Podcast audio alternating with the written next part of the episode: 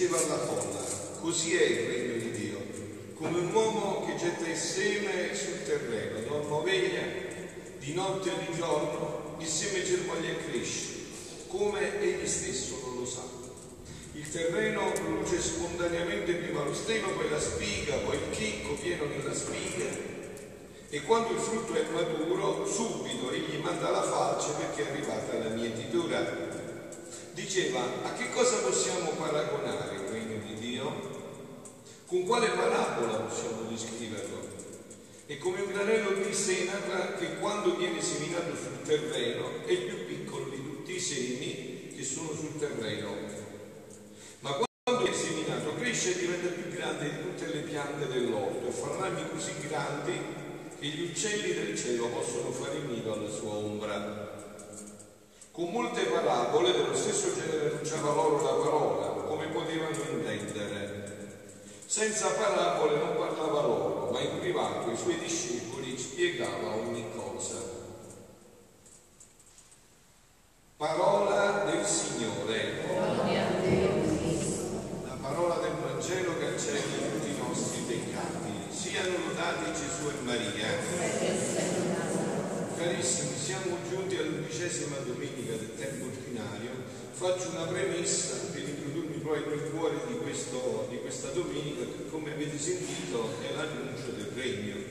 Gesù parla sempre di questo regno, no? la fissazione che ho del regno me l'ha trasmessa Gesù, non è che è una fissazione mia, la sua fissazione me l'ha trasmessa anche a me.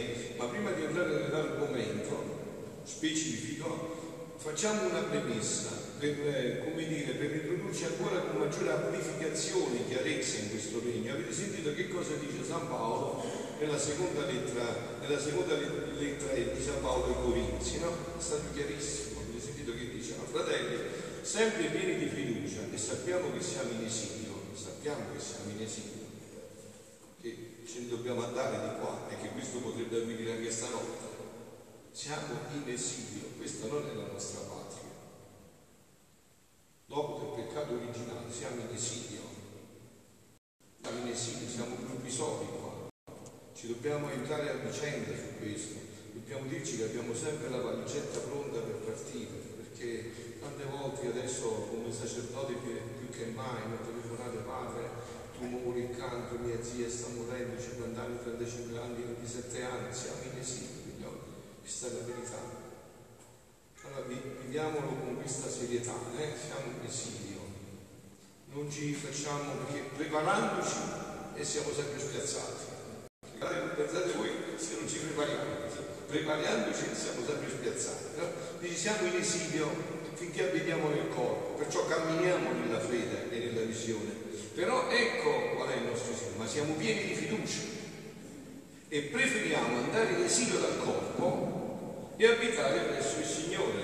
Cioè siamo pieni di fiducia, non è che noi non sappiamo dove andiamo, noi sappiamo dove andiamo e sappiamo che questo esilio è un momento transitorio, è una piccola passeggiata che ci deve lanciare nell'eternità, ma noi siamo qua perché Gesù però ci deve dire qualcosa di più. Avete sentito che cosa dice eh, in questo Vangelo Gesù parlando in parabola? Però alla fine dice, ma ai suoi, quindi a noi, in privato spiegava ogni cosa. Ecco, stasera ci ha chiamato a me a voi in privato per spiegarci ogni cosa, per non lasciarci dubbi, per proprio spiegarci con chiarezza ogni cosa. Allora, vedete, per spiegarci ogni cosa dobbiamo chiarirci alcuni punti fondamentali. no? Alla base di ogni campo delle nostre conoscenze ci sono sempre dei concetti così fondamentali sui quali poi poggia tutto ciò che li riguarda. Anche per comprendere un libro, no? Tu che fai? Afferri i concetti principali, sono fondamentali, no? Come diceva Archimede, dai una leva e un punto d'appoggio e solleverò il mondo. Anche la Bibbia, la parola di Dio, non fa eccezione a questa regola.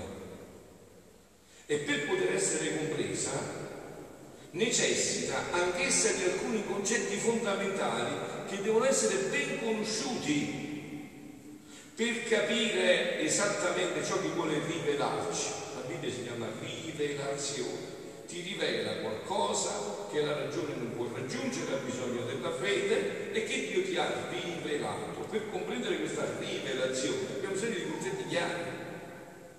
Ebbene, uno di questi importanti concetti è proprio il concetto di regno e più esattamente il concetto di regno di Dio e più precisamente, di cui io vi parlo ormai da anni, ma stasera di nuovo, è il concetto di regno della divina volontà, o se volete il regno del Padre nostro, quello che da più di duemila anni noi diciamo senza comprendere.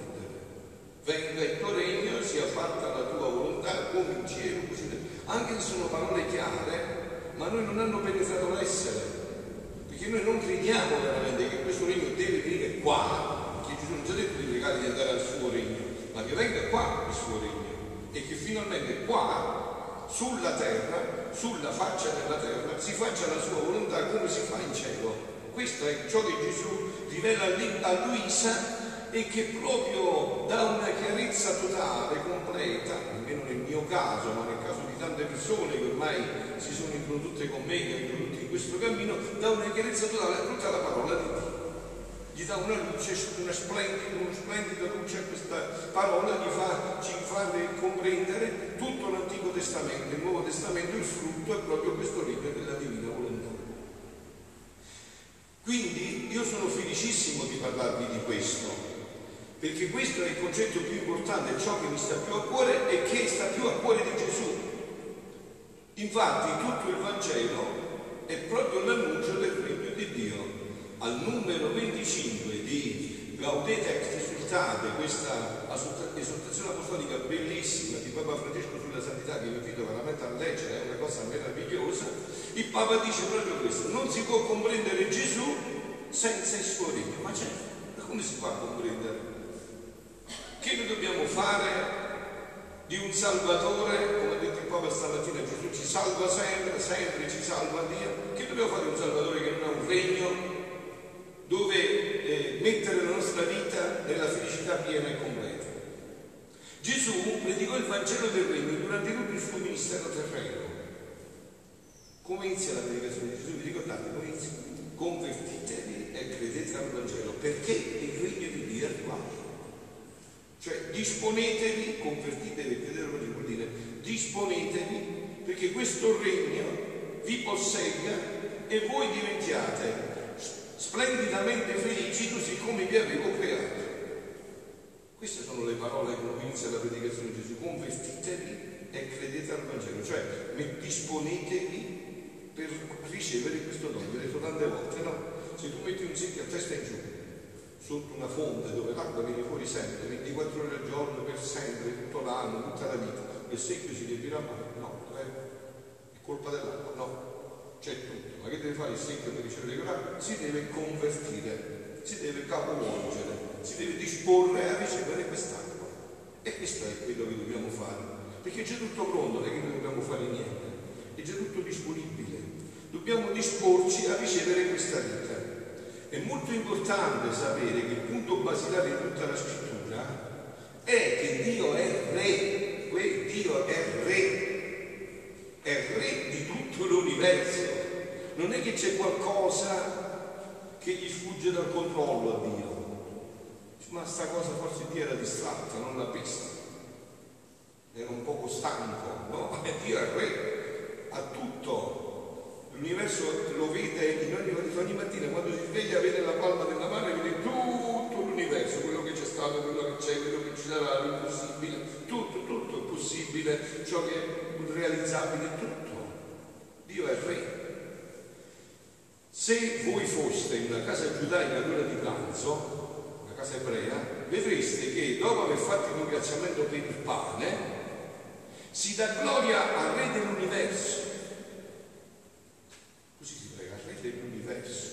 No? Vi ricordate proprio di questi giorni, nel ciclo di Elia, c'è il racconto di, eh, del di Elia che sfida i sacerdoti di Ballo, no? Per dire al popolo ebraico, vedete, al popolo ebreo, vedete un poco se chi è veramente il nostro Dio. Adesso mettiamo un animale diviso come olocausto, come offerta senza accendere il fuoco, se Dio è loro, loro pregheranno e Dio farà venire il fuoco dal cielo e brucerà l'olocausto. Se Dio vede Dio mio sarà così. E vi ricordate che succede? No? I 400 sacerdoti Baal si feriscono, danzano, ballano, fanno tutto, ma non viene niente. E allora Elia inizia a sfottere, così si dice a Napoli, così è quello scritto nella Bibbia. No? Inizia a dire, ma se il vostro Dio forse vedete è stanco, si è addormentato, chissà che sia andato in viaggio, è distratto, no? Perché il fuoco non arriva, li fa pregare fino a mezzogiorno, lui fare i loro riti fino a mezzogiorno, ma non succede niente.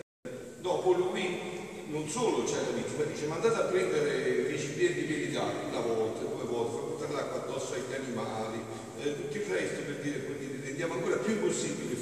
Non inizia neanche a pregare, che scende un fuoco dal cielo che cura gli animali, il terreno, tutto il resto. Allora questo è il nostro Dio, Dio che c'è sempre tutto sotto controllo, che nulla gli sfugge. Questo è, è questo dire che nelle case ebraiche, nelle case in Israele si, si dice questo, si dà gloria al Re dell'universo, perché questo è il titolo che spetta a Dio. Perciò piace molto quando tu sei re, eh, ma se lo carichiamo di questo significato quando lo cantiamo, tu sei il re, cioè sei questo re che deve rimpiantare questo regno nell'umanità, il nostro Salvatore. Dovete leggere per un bel pezzo la Bibbia, prima di scoprire Dio come Padre, e dovete arrivare quasi alla fine, prima di trovare la dichiarazione che Dio è amore. Ma per tutta la Sacra Scrittura Dio è il Re dell'universo intero e l'universo intero è il suo regno. I salmi sono pieni di questo concetto. Stamattina io leggevo i salmi vedendolo da questa luce sentivo e il regno tuo è eterno, il regno tuo è una continuazione, ripeteva questo. Una continuazione, una continuazione ripeteva questo, come un ritornello. No? Ognuno di essi dice che Dio è Re e che il suo regno va, sentite un po' da dove va, da eternità a eternità. Insomma, qui abbastanza ampia, non è come da eternità a eternità. La parola re non la troviamo esplicitamente al primo capitolo di Genesi, ma nel concetto sì. State a leggere appena inizia la Bibbia e già ti dice che Dio è re. Infatti, che fa Dio? Era tutto informe, tutto era una massa informe, lo spirito alleggiava e Dio dice, sia luce. Umano è re, ecco qua sia, è luce pure. Sia luce, no? da re. E questo, diciamo, è una chiarezza senza dubbio, Dio è re. Però noi ci dobbiamo porre una domanda di fondamentale importanza, una domanda di fondamentale importanza. Ma perché noi non abbiamo consapevolezza di questo? E come mai certe risposte a proposito di Dio, del mondo spirituale, di questo regno che deve inventarsi sulla terra, per noi sono in dubbio? Perché? Perché non li vediamo con chiarezza? Se queste sono cose fondamentali nella nostra vita. Perché l'uomo è una creatura decaduta. Perciò vi ho detto siamo in esilio. Noi siamo decaduti. Noi siamo, eravamo in un posto altissimo. Questo è il problema. Genesi 1.26 è scritto che Dio creò l'uomo a sua immagine e somiglianza. E poiché Dio è santo, creò l'uomo santo, senza peccato. Questo è il problema. Dio ci ha creato a sua immagine e somiglianza, non è un modo di dire, solo che ne abbiamo perso la, la, la pienezza di questo concetto, perché il peccato originale ci ha completamente disorientati, ha fatto un disastro il peccato originale, che poi noi abbiamo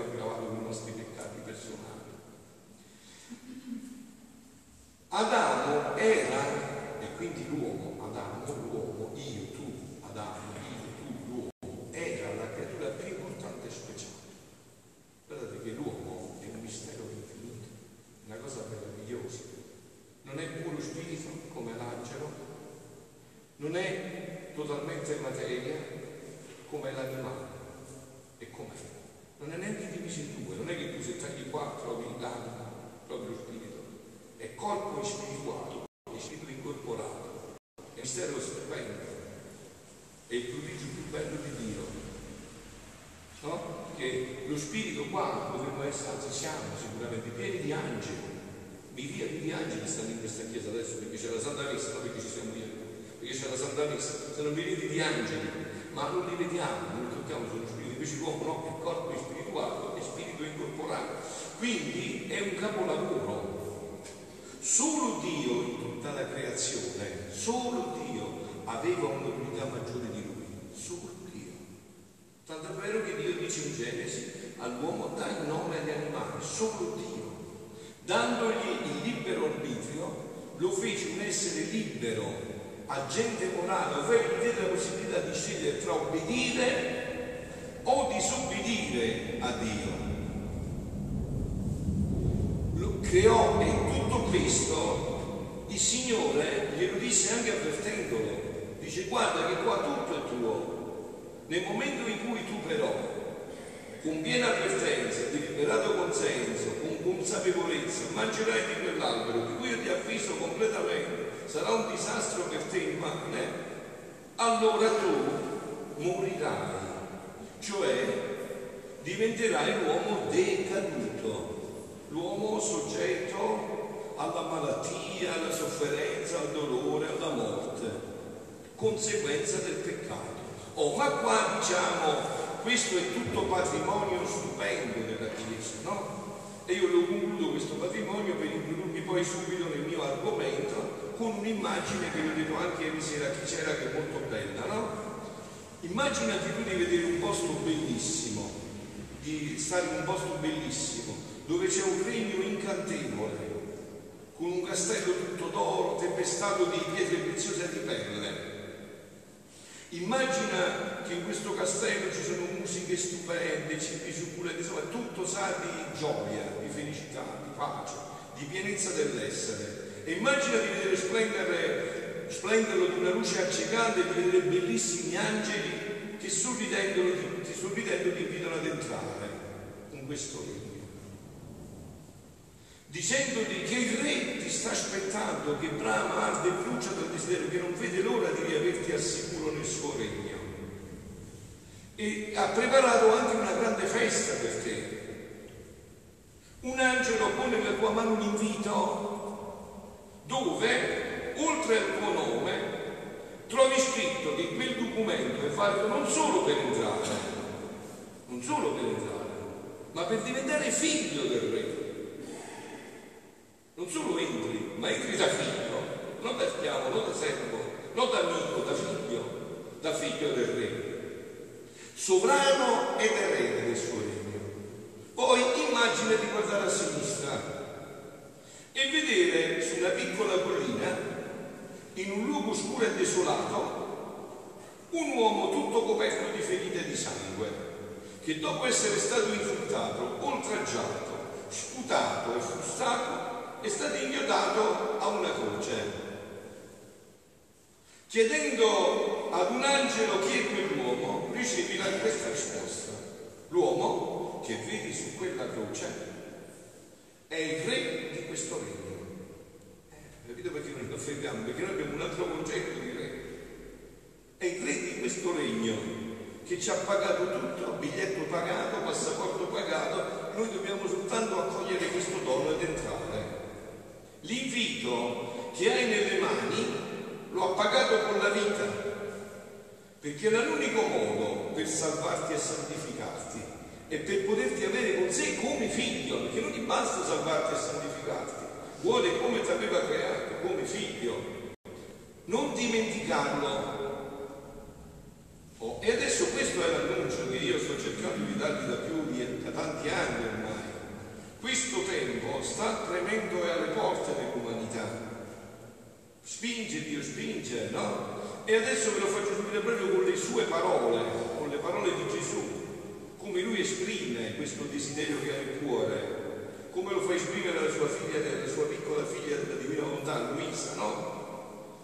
Dice, questo è un invito che ha scritto Luisa che stava pubblicando Sant'Annibale Maria di Francia, no? Dice, e ora, dice Luisa, invito tutti, venite con me nell'Eden, nel paradiso terrestre, dove ebbe il principio la nostra origine, dove la Santissima Trinità, l'ente supremo, creò l'uomo e facendolo re, gli dava un regno da dominare. Dio, re dell'universo, fa i figli re, cioè, no, figlio del re, è re, no, gli spetta come eh, eredità il trono, almeno che non lo rifiuti, fatto. E però di fronte a questo rifiuto Dio non si è ritratto. Questo regno era tutto l'universo, però il suo scettro, la sua corona, il suo comando venivano dal fondo dell'anima sua, dove ci ha fatto la nostra immagine e somiglianza, in cui risiedeva il fiat divino come re dominante, il quale costituiva la vera regalità dell'uomo. Le sue vesti erano regali, fulgide più che sole, i suoi atti erano nobili, la sua bellezza era rapitrice. Dio lo amava tanto, così era l'incontro tra Dio e l'uomo figliolo. Dio lo amava tanto, si trascurava per me lo chiamava il mio piccolo re e figlio. Tutto era felicità, ordine e armonia.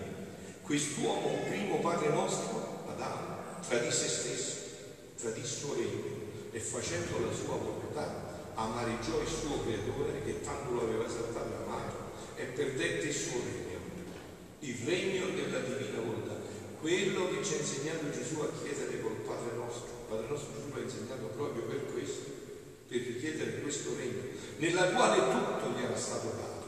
Le porte del regno gli furono chiuse e Dio ritirò a sé il regno, il regno dato all'uomo. Ora, vi ho detto, no? Gesù ci ha chiamato nel segreto nel privato per dirci fatti come stanno. E io vi dico, eh, come Gesù mi ha detto a me attraverso Luisa, io ve li dico. Poi voi sapete, a una domanda ci può essere risposta o non risposta, questo dipende dalla libertà, no? Ora vi devo dire un segreto. Dio, nel ritirare a sé il regno della divina volontà, il regno del Padre nostro, questo regno meraviglioso, non disse non lo darò più detto così, ma lo tenne a riservo aspettando le future generazioni per assalirle con grazie sorprendenti, con luce abbagliata, come sta facendo adesso con voi. In questo momento Dio vi sta salendo con grazie sorprendenti e luci abbagliate attraverso la sua parola.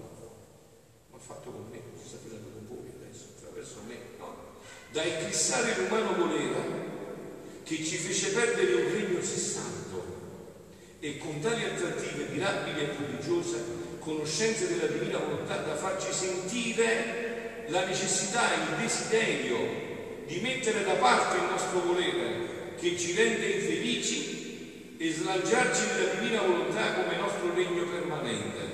Quindi il regno è nostro, coraggio, è nostro, signori.